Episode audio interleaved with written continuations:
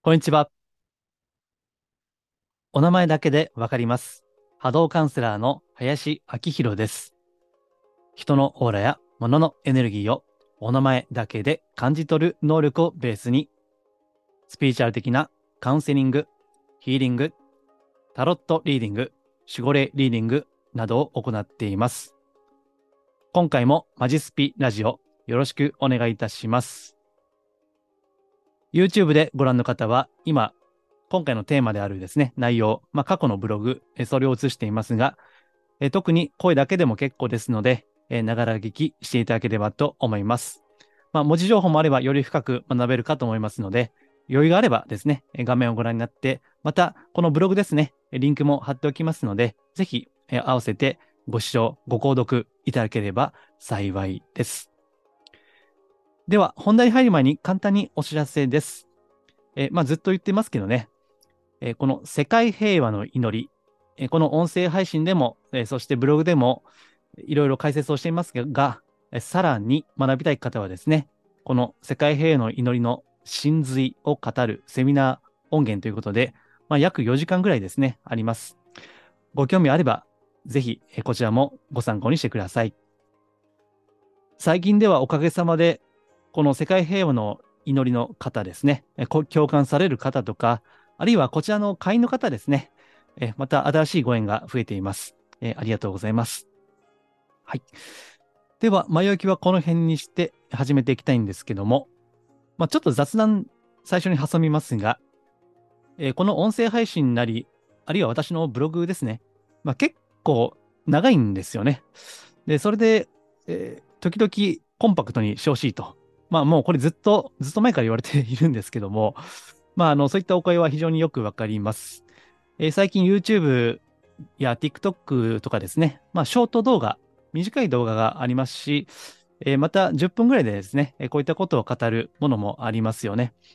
えーですから、そのことは分かってはいるんだけども、ただまあ今のスタイルとしては、まあね、もしかしたらちょっと途中で離脱されたり、まあ半分ぐらいでもう聞くのやめようかなという場合もあるかもしれないんですけども、まあ今の私のこう希望としてはですね、ある程度まとめて喋りたいということですね。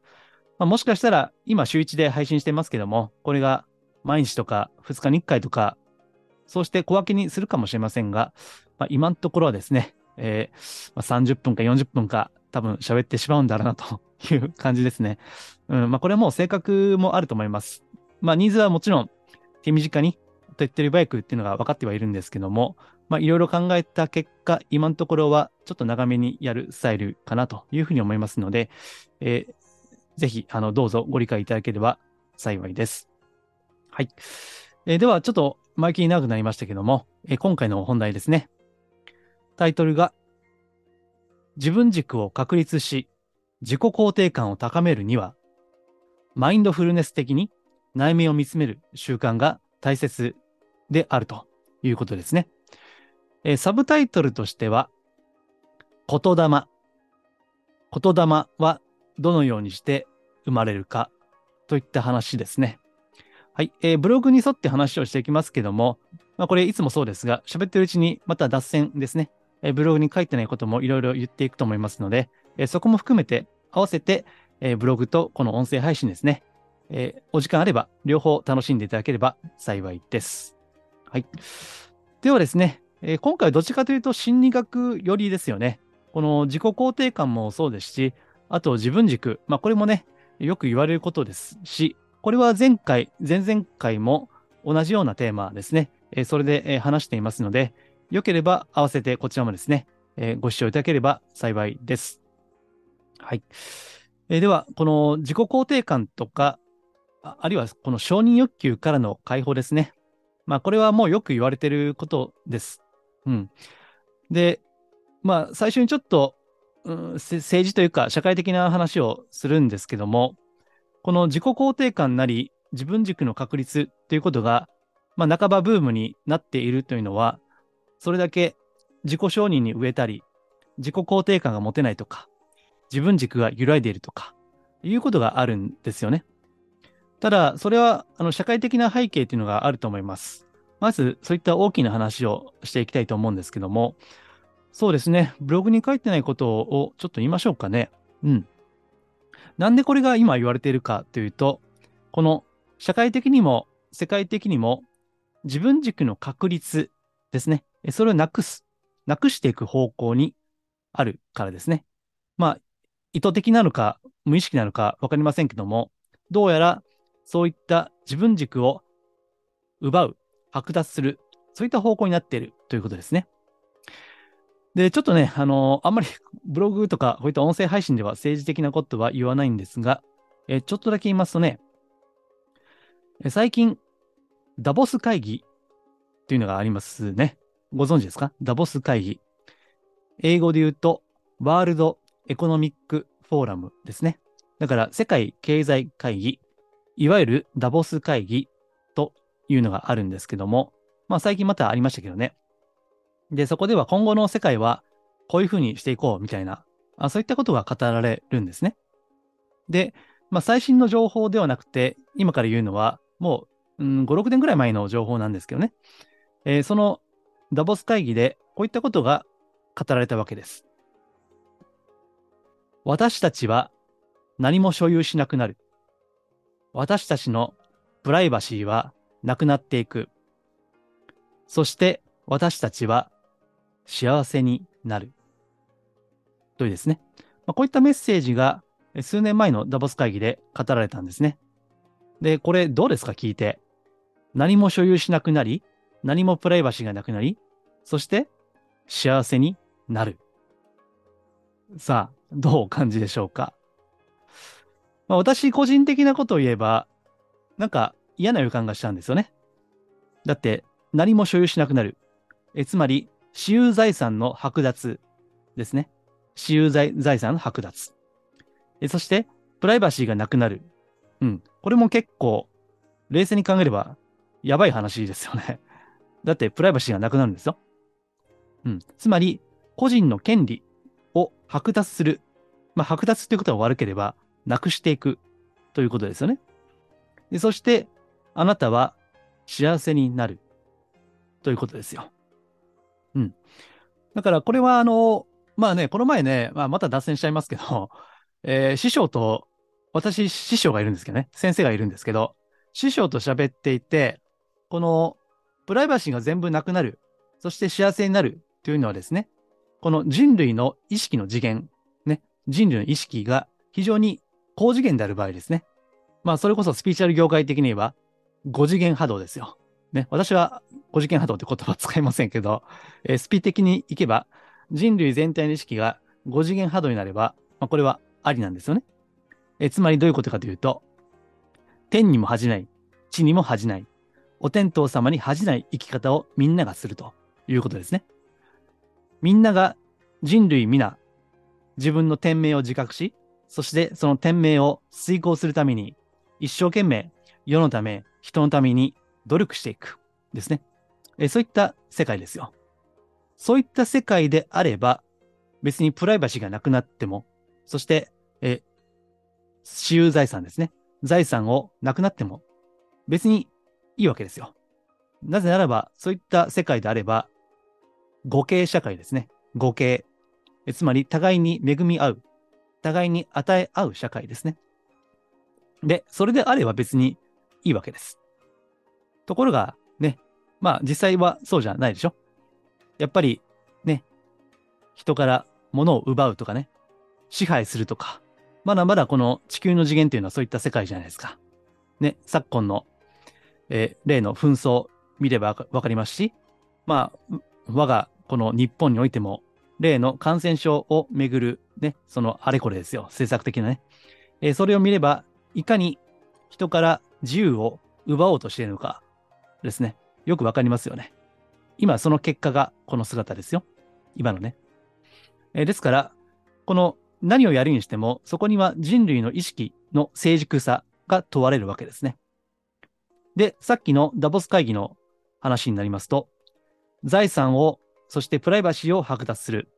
となると、自分軸があると困るんですよ。ね。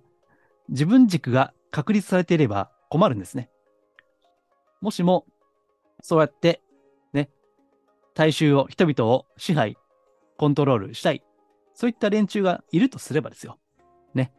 いるとすれば、自分軸を確立したり、自己肯定感を高めてもらっちゃ困るんですね。だから、おとなしくしてほしいんです。ね。まあ、残念ながらですね、私が、まあ、人の波動、私、オーラね、見ますんで、まあ、そういった人たちの波動ね、を見ていますと、まあ、やっぱりね、まあ、まあ、あまり言いませんけど、どうかなという部分が多いんですよね。うん。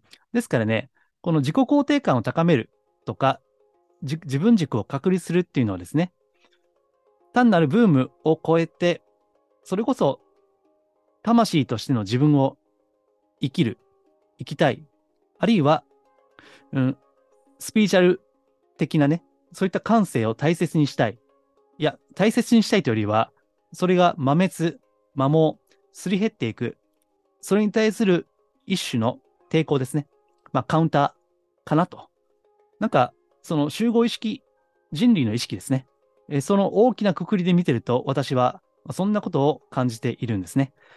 まあ、こんなことをブログで書くとちょっとわけわからんと思うんでね。まあ、今、こういった喋ってますから、なんとなくニュアンスをですね、汲み取っていただきたいんですけども、ね。だから、まあ、あの、ね、よく言われる多様性が大事だと言いながら、あ、これはブログでも書きましたね。多様性が大事だと言いながら多様性を排除すると、ね、いうことでしょ。まあ、これは多少社会に関心を持っていればわかるはずです。だから、生きづらい。文字通り、息がしにくいわけですよね。重たい。ね。うん。まあ、そういったダブルスタンダードですね。多様性が大事だと言いつつ、実際は多様性を排除する。まあ、こういったね、社会なんですよ。残念ながらね。俺はもう残念ですよね。だからやっぱり、そんな中で本当に自分を取り戻すですね。まあ、例の、あの、去年ね、暗殺された安倍元総理が日本を取り戻すっておっしゃってましたが、ね、これと同じですよ。自分を取り戻す。ね、日本を取り戻すには、私たち個人個人が自分を取り戻すことが大事ですよね。だから、今回ブログにも書いてますけども、まあ、よく言われることですが、自分を深く見つめること、それが真の自己肯定感を育んでいく、自分軸を確立するためには大事なんだと、ね、いうことですよ。で、これをスピーチャルっぽく言えば、魂の声に耳を傾けることですね。それが大事であると。うん。だから油断するとですね、あの、自己肯定感というのを失ってしまう。簡単に見失ってしまうような、あそういった社会の構造にまあ、残念ながらなってしまっているということですね。だから、まあ、これはある意味では戦いなんですよね。あんまりこうスピーチャル系で戦いということを言うとね、まあ、良くないかもしれませんけども、自分の魂を生きる、自分の天命を生きる、生き切るというのは、まあ、ある意味では戦いなんですよね。うん。ですから、まあそういった意味でマジスピ。この配信は真のスピーチャルがテーマですから、まあ、優しいね、あの、甘いような言葉が業界には多いですけども、そうじゃなくて、まあ、真剣に、本当に魂の自分を生きるというのを考えていきたいわけですね。まあ、それこそ腹が座っているね。腹が座っている。まあ、そんな生き方です。ね。それを考えていきたいわけですけども、その、よく、まあ、宗教でもスピーチャルでも自分を愛する。ね。言うでしょう。自分を愛するってね。じゃあ、それはどういうことなのか。言葉で言うのは簡単だけど、もうちょっと細かく言えばどうなんだろうかと。まあ、このブログでは、自分を愛するというのは、内面の痛みにすら寄り添えること。うん。まあ、言い換えれば、自分の弱さを正面から見据えることができるかということだと思うんですね。それが結構しんどいんですよね。ですから、わざわざ時間とお金を使っていただいて、カウンセリングにお越しになる方というのは、そこまでエネルギーをかけて自分を深く見つめたい。自分の人生を振り返りたいということですね。だから自分を見つめろって言われて、あ、わかりましたと。すぐできるわけでもないんですよ。まあ、なかなか難しいでしょ。けど、本当にこう、自分軸を確立するとか、自己肯定感を確立するっていうのは、自分の声ですね。心の声、魂の声。本当に静かに耳を澄ませる、意識を澄ませるということが必要なんですね。ですから、それができるのであれば、自己肯定感は自然と育ってくるんですよね。いや、もともと私たちの内面深く、まあ、魂と言ってもいいかもしれませんけども、えー、私が波動的にですね、エネルギー的にこう人間のオーラっていうのを見ていますと、まあ、いわば、うん、トンネルみたいな感じなんですよ。そのトンネルの先には光が見えるわけですよね。ですから、最初は苦しかったり、辛かったりね、迷ったり、まあ、それがこう、迷いの世界ですね。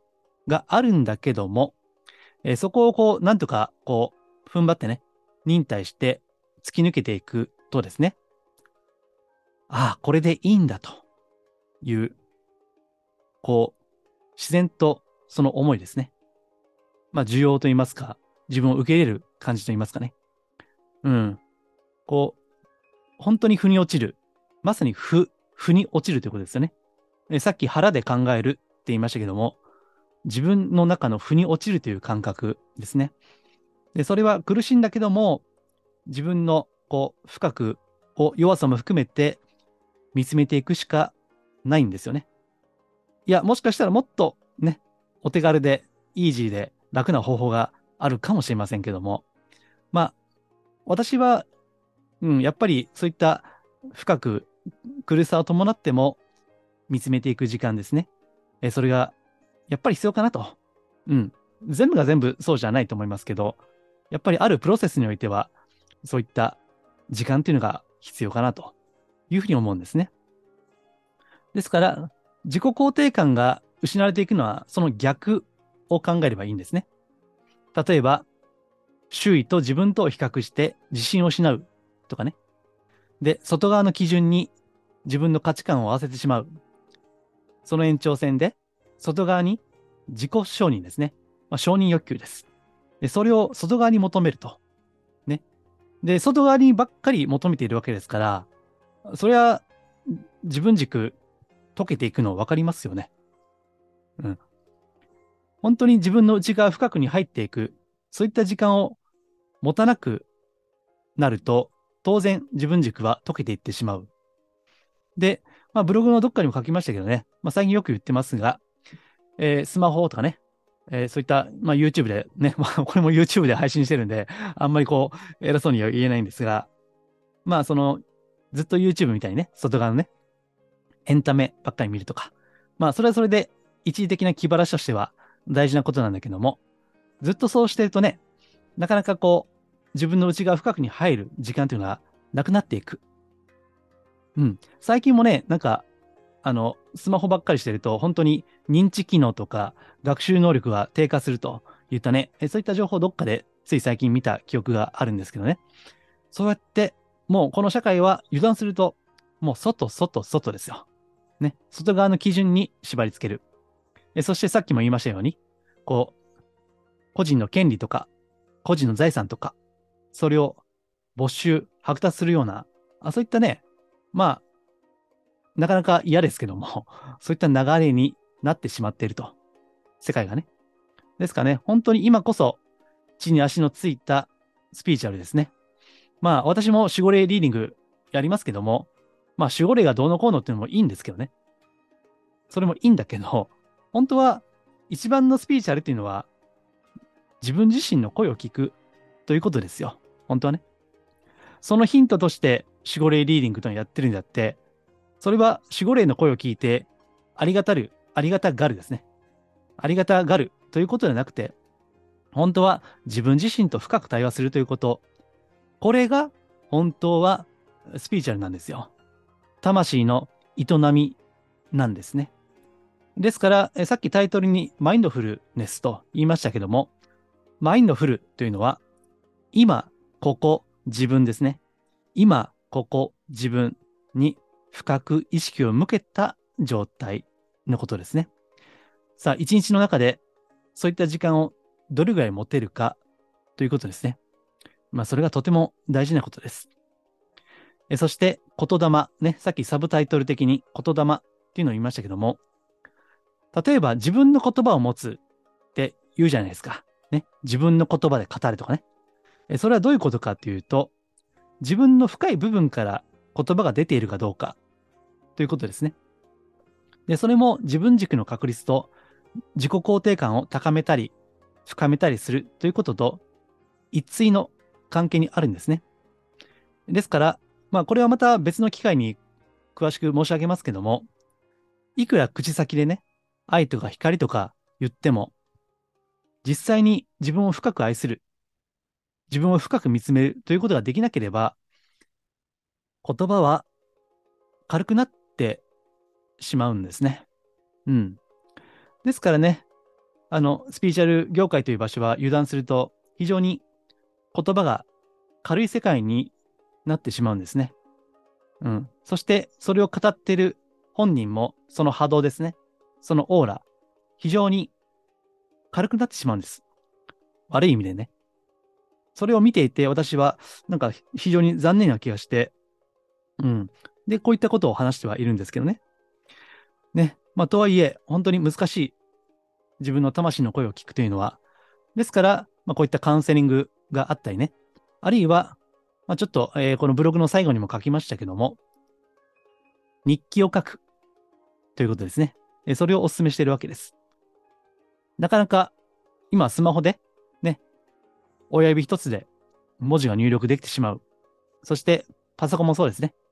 キーボードで文字が書けてしまうという中で、日記で、手書きでね、ペンを持ってノートに記す。まあそういったことも、うん、なかなか面倒ではあるけども、必要ではないかなというふうに思うんですね。そして自分の深く見つめるような、そういった問いですね。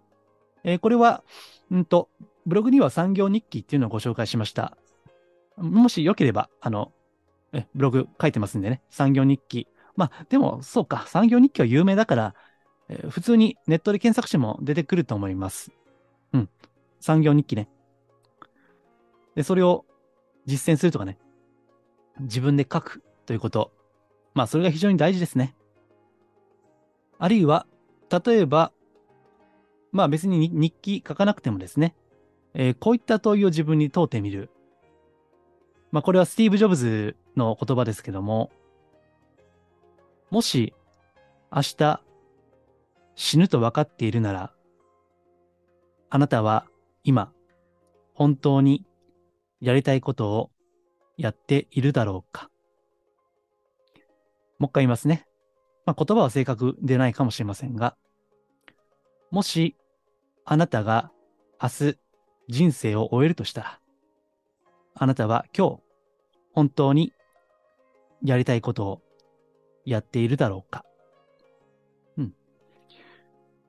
えー、この心理学でも自己啓発の世界でもですね、質問力っていうね、まあこれもたくさん本出てるじゃないですか。ネットで検索してもそういった記事たくさんあると思います。えー、自分を深く掘るような、そういった質問ですね。まあ、まさにコーチングですよね、これはね。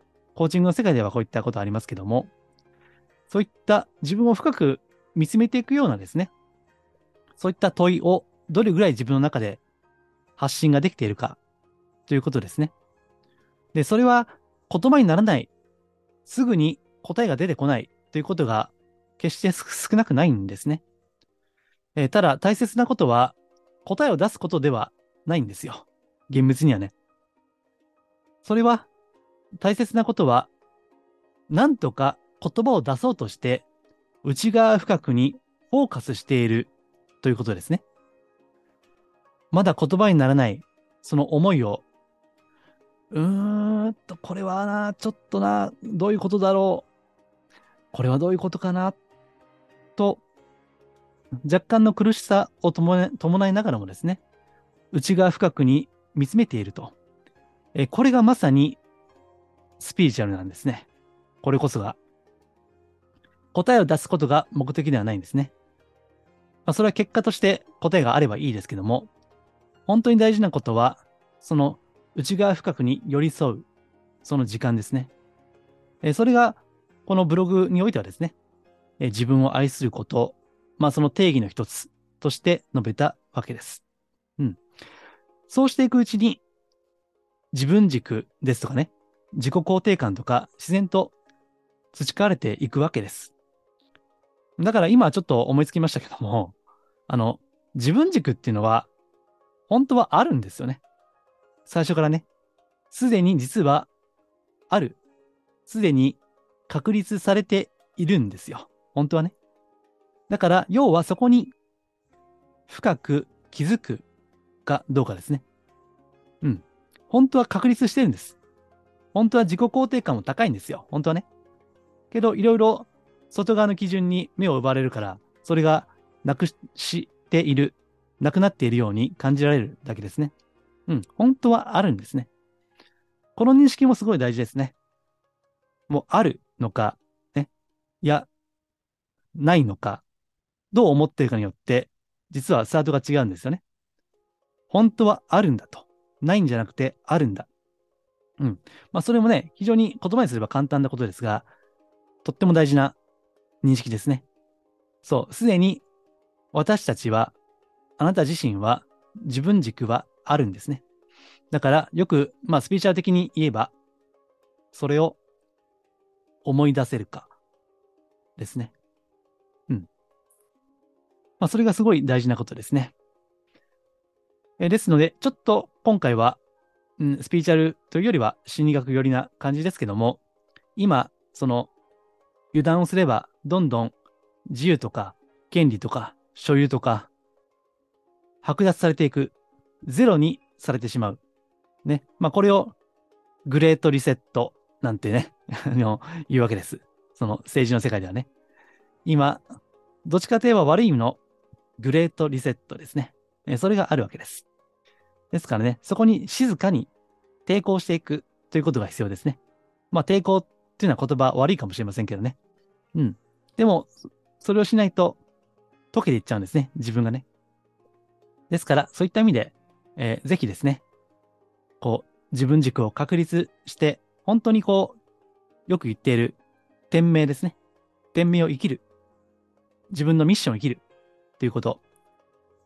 それにはやっぱり自分の心の声、深い声、それに耳を傾けるということが必要ですね。で、まあ、この最後のまとめにも書きましたけども、言葉にならない、自分を深く探求していて言葉にならない、その苦しいひとときが、実は最も魂に触れているときなんですね。まあ、これについてはまたワークショップでもやっていこうかなと、今ちょっとお休みしてますけどね、え時期にそういったことは、え具体的に実践としてやっていきたいと思いますけども、まあ、まずは手っ取り早いのは、やっぱり日記かな。まあ、あるいは、ね、えー、時間とお金を使って、まあ、カウンセリングもいいと思いますね。まあ、別に私じゃなくてもいいですけどね。一般的なカウンセリングっていうのはそういうことですよ。えー、たとえそのスピーチャル系でなくても、深い自分を探求するカウンセリングは、みんなスピーチャルです。スピーチャルと言わないだけで、本当はスピーチャルカウンセリングなんですね。はい。まあそういったことを押さえてですね、ぜひ、えー、自分軸をだから取り戻すですね。ないんじゃなくて本当はある。それを取り戻すということですね。えー、そして自己肯定感を高めていくには、マインドフルネス的に内面を深く見つめる習慣が大切だという話をいたしました。はい、えー、ご参考になれば幸いです。では、今回も多分30分前後になってるかと思いますが、まあ、ちょっと長いんですけどね、えー、ここまでご視聴いただきありがとうございます。えー、また、あの、こういった話はですね、えメルマガでもブログやこの音声配信にはない内容を書いています。うん。え最近書いてですね、反響があったのが、感謝自慢ですね。感謝アピールする人たち。というテーマで、これ実はね、これまでのメルマガの中で最も反響があったかなと思うんですが、まあ、また時々ブログやこの音声配信でも語りたいと思っていますけども、そういったちょっと違う内容がありますので、もし、ご興味ありましたらですね、えー概要欄にもその登録のフォーム貼っておきますし、えー私のホームページ、マジスピからもいろいろご登録いただけますので、よければご覧いただければ幸いです。はい。では、今回は以上です。ありがとうございます。